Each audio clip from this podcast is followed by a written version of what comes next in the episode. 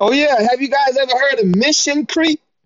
So it might start off like you know some harmless shit, you know, and then a variant or some shit, you know, out of Iceland or Africa, you know, gonna come up and they gonna wipe out, you know, a bunch of people and shit. Like really. But Russia, China gonna be good because they not fucking with us. Like they, they, they, if they don't believe shit we do.